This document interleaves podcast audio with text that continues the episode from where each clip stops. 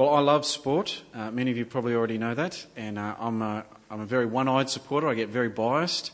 And uh, so a week and a half ago, I felt the sting of uh, New South Wales losing to Queensland in the uh, deciding state of origin. Uh, last Sunday, I felt, or actually it was Monday morning, I felt the joys of Nadal beating Federer in the Wimbledon final. and that's the thing with sport. there's always winners and losers for somebody to win, someone else has to lose. You, if one team's going to win, then their opponent must lose. That, that's just the way it goes. There's always winners and there's always losers. In a nutshell, that's Zephaniah 2. That's Zephaniah 2. In Zephaniah 2, Judah wins. Judah wins. But for her to win, her enemies must lose. Her enemies must lose. Zephaniah 2 is all about God giving his people the victory at the expense of their enemies. Now, if you can remember last, from last week, this is a big change uh, from uh, last week. If you remember in chapter 1, Judah was under the judgment of God. They were in the storm of God's judgment and his fury and his wrath, and it was a dark, dark day. Here in chapter 2, Judah is restored as the people of God, as instead their enemies come under the judgment of God in chapter 1, there was just that one thin, single shaft of light breaking through the storm of God's judgment. And remember that one? Seek the Lord, perhaps you'll be sheltered. Just one thin ray of hope. Well, in chapter 2, that shaft of light gets wider. And there's all sorts of shafts of light breaking all over the place. The sun's breaking through the storm of God's judgment because the news of chapter 2 is that for those that survive the coming judgment of God, they will be restored. And it's going to be better than what they had before. Uh, Old Testament Judah, she was surrounded by her enemies. She had superpowers bearing down upon her. And when God restores them, He'll have done away with her enemies. She will have no more enemies at all. And she will live in peace. Old Testament Judah was being encouraged in Zephaniah 2 to see the world from God's perspective that he will have the certain victory. And it was true for Old Testament Judah. It's true for the Lord Jesus, who came to fulfill Zephaniah chapter 2. And for us who are the people of God through Jesus himself, this truth is true for us as well that one day God will give us the victory at the expense of our enemies. God will win and his enemies will lose. Now, before we hook into uh, Zephaniah chapter 2, um, I just need to correct something that I said uh, last week. I got some historical details wrong, and uh, I want to correct it for two reasons. One, I got it wrong, so it's good to get it right. And uh, two, it's actually going to help us to understand uh, chapter 2. Uh, I said last week that Zephaniah was around about 620 BC. I was right about that, that's okay. Uh, I also said, though, that the Babylonians were the superpower threat bearing down on top of um, Judah at the time. Uh, that was wrong. Uh, at the time of Zephaniah, Assyria, the nation of Assyria, was still the world power. So, to help you, I'm just going to put up a quick timeline.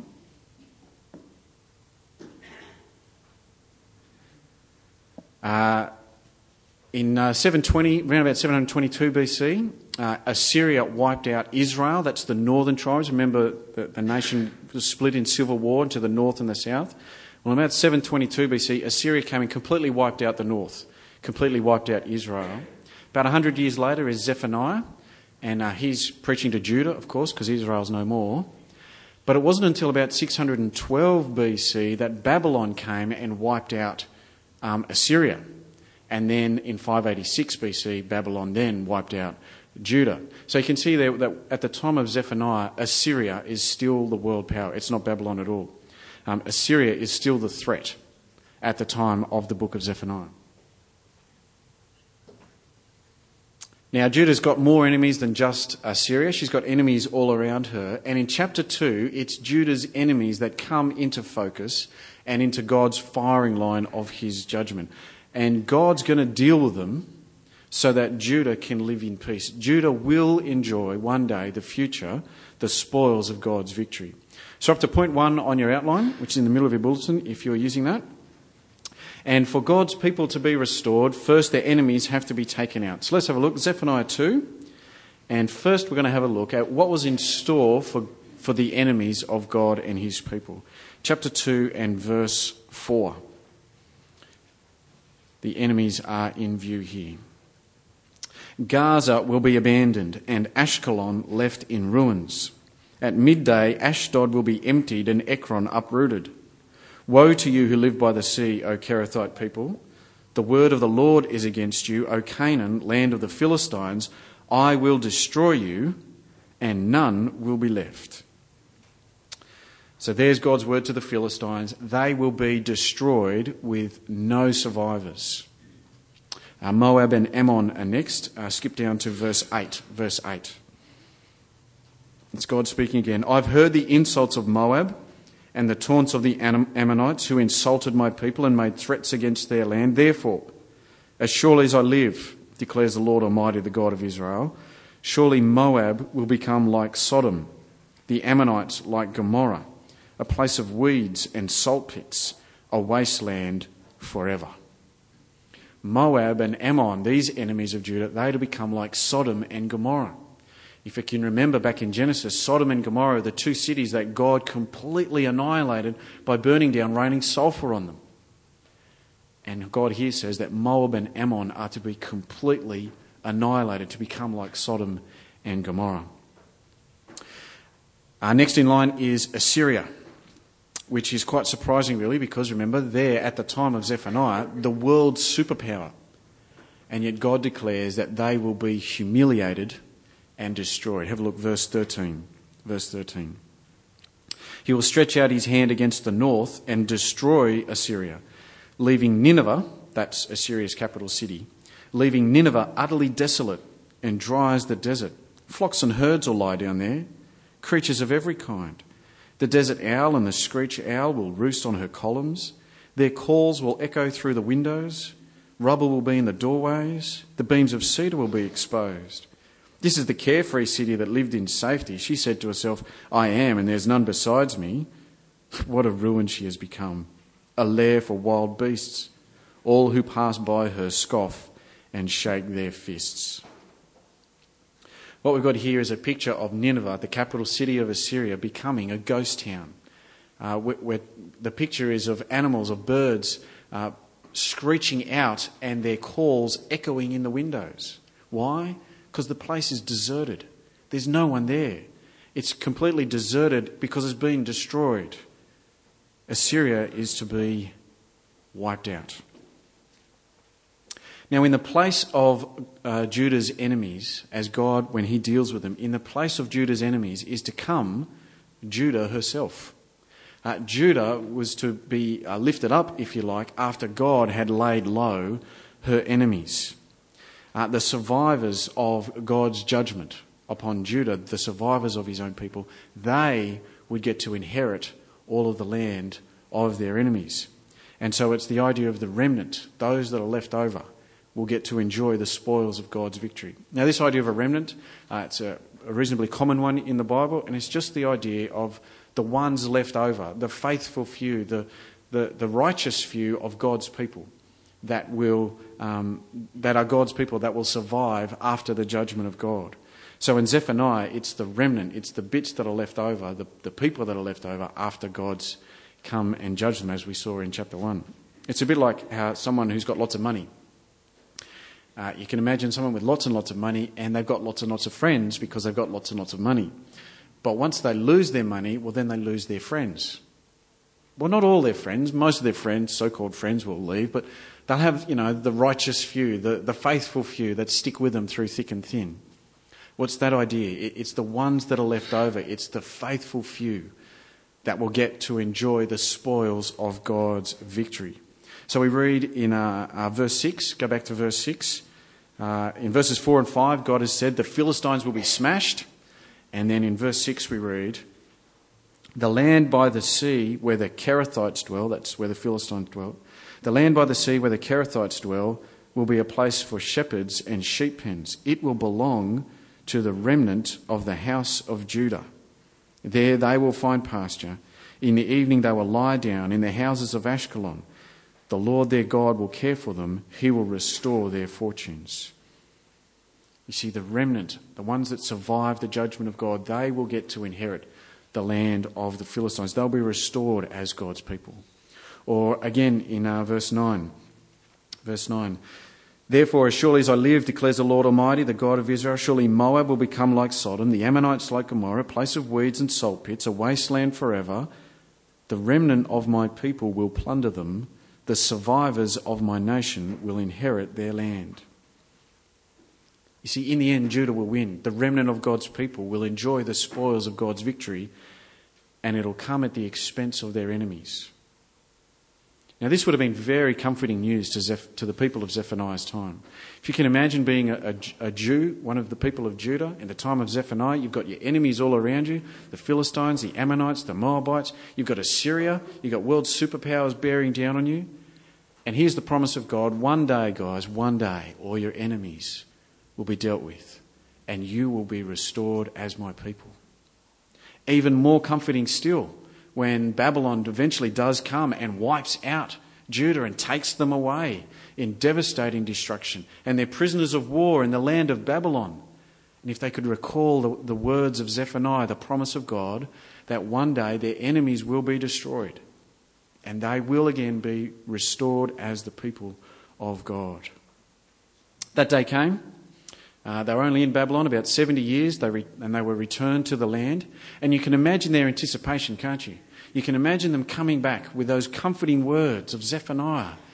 All our enemies are going to be wiped out, and we're going to be restored in the land. You can imagine their excitement and their anticipation, and it all fell flat.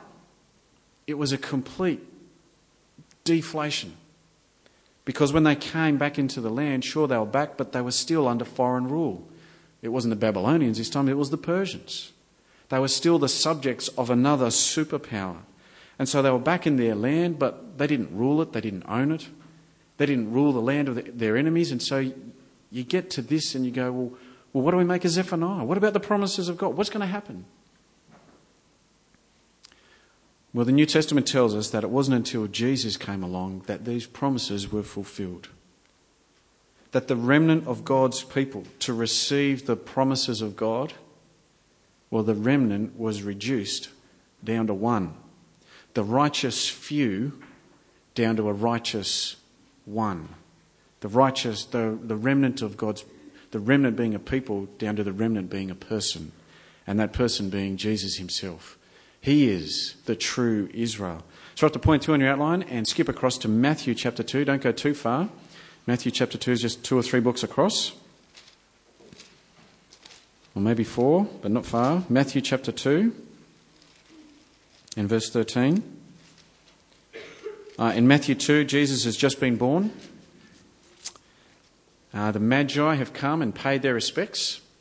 Herod, the Roman king of the area, he wants to have Jesus killed. And so we read this in uh, Matthew chapter 2 and verse 13. When they'd gone, that's the Magi, when they'd gone, an angel of the Lord appeared to Joseph in a dream. Get up, he said, take the child and his mother and escape to Egypt. Stay there until I tell you, for Herod is going to search for the child to kill him. So he got up, took the child and his mother during the night, and left for Egypt, where he stayed until the death of Herod. Here's the clincher. And so was fulfilled what the Lord had said through the prophet out of Egypt I called my son. That is a very interesting use of that quote from the prophet Hosea by Matthew. When Hosea said that, he was referring to the nation of Israel. Out of Egypt, God called his son, the nation of Israel, out of Egypt in the Exodus. And here, Matthew applies it to Jesus when he came up out of Egypt. Matthew wants us to see that Jesus is the true Israel. He is Israel. And so the promises that were given to God's Old Testament people that their enemies would be destroyed and that they would enjoy victory, those promises in the end are for Jesus. They're for Jesus. And we can see this most clearly, can't we, in his resurrection from the dead. For there his enemies are completely embarrassed, humiliated, and defeated. Death itself is conquered. Sin has been dealt with. Satan has been uh, vanquished. And Jesus lived from this perspective. Jesus lived and died from the perspective that he knew that God would in the end give him victory over his enemies. Uh, you can see it in his willingness to suffer and die at the hands of his enemies. You can see it because he entrusted himself to his Father. You can see it because for the joy that was set before him, he scorned the shame of the cross, we read in the book of Hebrews. Jesus knew that one day he would again sit again at the right hand of his Father, that victory would be his. He lived and he died from the perspective that he would be given the final victory over his enemies. And for us, who've been included among God's people as we trust in Jesus, the person of God, as we, as being included in Jesus, have become the people of God as well, God holds out to us too the promise that we will have certain victory, that our enemies will be defeated, and you and I are to see our lives from this perspective. Turn across with me, please, to 2 Thessalonians chapter 1. 2 Thessalonians 1.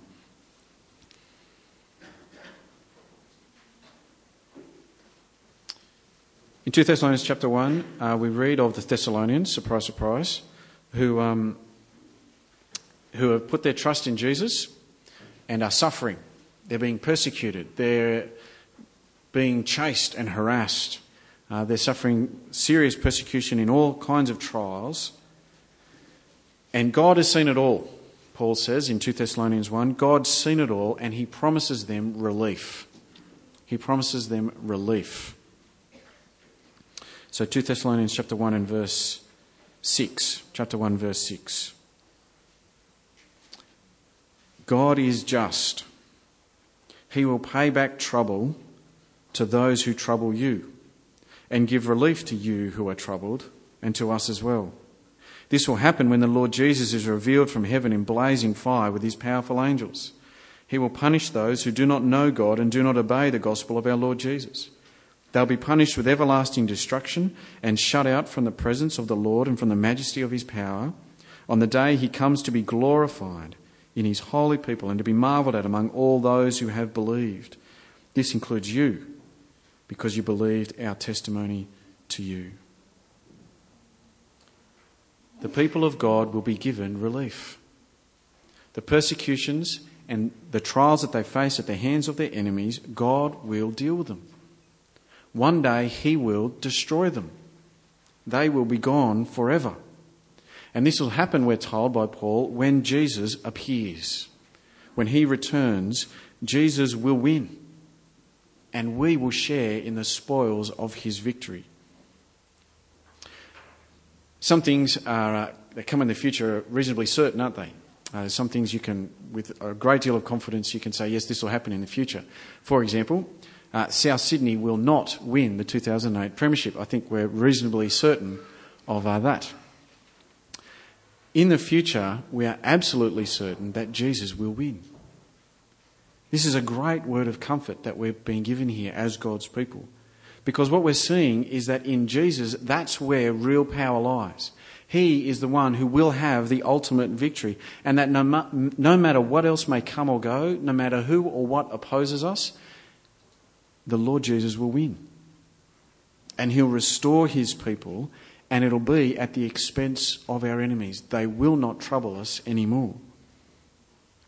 And now, as the people of God, look, we've got plenty of enemies. And one day God will remove them and relieve us of them. Here's a couple of enemies that we're looking forward to being relieved of. And one is those who persecute the church. There are people who belittle and marginalise and scoff and laugh at, people who torture, beat, imprison, and kill Christians. God's people have others who hate them. As God's people, we have enemies. And we're told here in 2 Thessalonians 1 that if they persist in this, they will lose. The Lord Jesus Himself will punish them with everlasting destruction, and God's people will be given relief. Now, this, I imagine, is especially comforting to those people in countries like we heard of in Nigeria where they suffer violent persecution. Or countries like Indonesia, uh, similar to Nigeria, where you've got Muslim extremists violently persecuting and killing them. North Korea, where the government imprisons and tortures Christians. And you can replay that over and over again with country after country. And God's word to his people is that one day our enemies will be defeated and destroyed and done away with. So hang in there.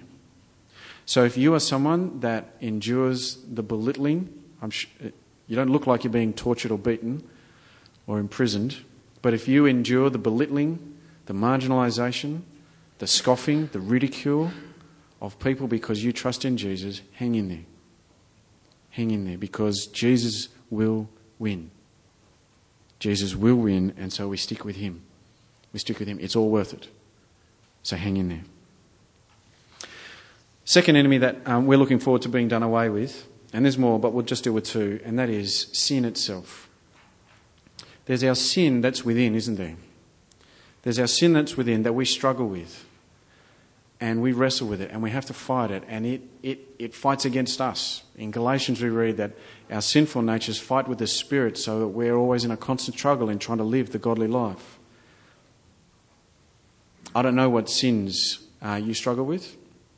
It might be anger. Uh, I don't know what presses your buttons with a short temper. It might be your kids at home. It might be people that you work with. It might be someone in particular in the schoolyard that you just don't get along with. I'm not sure what presses your buttons, but it could be anger that you are constantly wrestling with. It might be bitterness, that there's something that someone said or did so many years ago, but you just can't let go. It might be discontentment. You're just not satisfied with what Christ has done and has given you.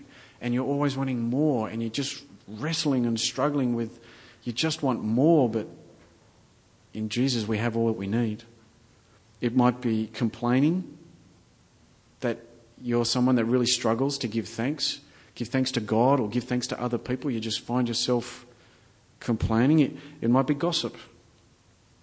That you just find yourself in, it's even before you even realize it, that you're, you're talking behind someone's back and you're talking them down, and you know that what you're meant to say is whatever's helpful for building people up, but you just find it really hard.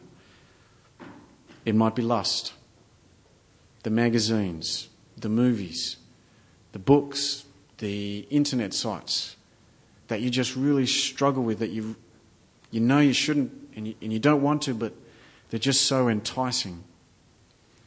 Or maybe it's just plain selfishness, the sin of selfishness that, you struggle with. You're just tired of serving other people and putting yourself out for others, and it just feels like nobody cares for me, and you just want to crawl into your own little shell and look after yourself. And struggling with sin is frustrating, isn't it? Day in, day out, grinding away, fighting the fight that we might serve Jesus faithfully. That's hard. And it's frustrating and it's tiring. And God holds out to us the promise that one day it'll all end. It will end. And He'll wipe it out and we'll be free. So hang in there, keep struggling, keep grinding. But it's not just the sin within, there's the sin without. There's the sin of other people around us that we have to deal with. Uh, and that's a constant thing that's uh, always beating down us, isn't it? There could be people at work that just are really negative and really selfish, and they always try to outdo you or to do you harm. There's there's selfishness of people at home where we just don't pull our own weight and we're always fighting and bickering about what we're meant to do. There's taking your kids to the park to go and play, but the playground equipment's all gone because somebody's gone and trashed it and graffitied it. And there's uh, being ripped off by people. There's taking your kid to sport, but the coach always shows favouritism. Your kid never gets a go. There's uh, you send your child to school and they mix with some other child at school who's had a really rough morning because they've been fighting with their parents and they pick on your kid and your kid comes home and picks on you and then you're all fired up and then someone rings you up and you have a go at them and then there's other people talking behind your back because you had a real go at someone else and it all just started with some other kid, not even part of your family, having a rough time at home, who brings it to school, comes into your there's always the sin without, the mess of the world that we live in, that we're all sinners and we all impact on each other's lives. And that can make life hard. One day, again, God says, our enemy sin will be dealt with. Not just the sin within, but the sin without. Sin totally gone. And so, as you struggle with sin and living in a messed up world, persevere, hang in there, because He will win and He'll share the spoils of victory with His people. He'll restore them to Himself. God's victory is coming. And all our enemies will be done away with. And it'll happen on the day that Jesus comes to be glorified in His holy people, to be marvelled at among those who have believed. And this includes you, because you believed our testimony to you. Come, Lord Jesus. Let's pray.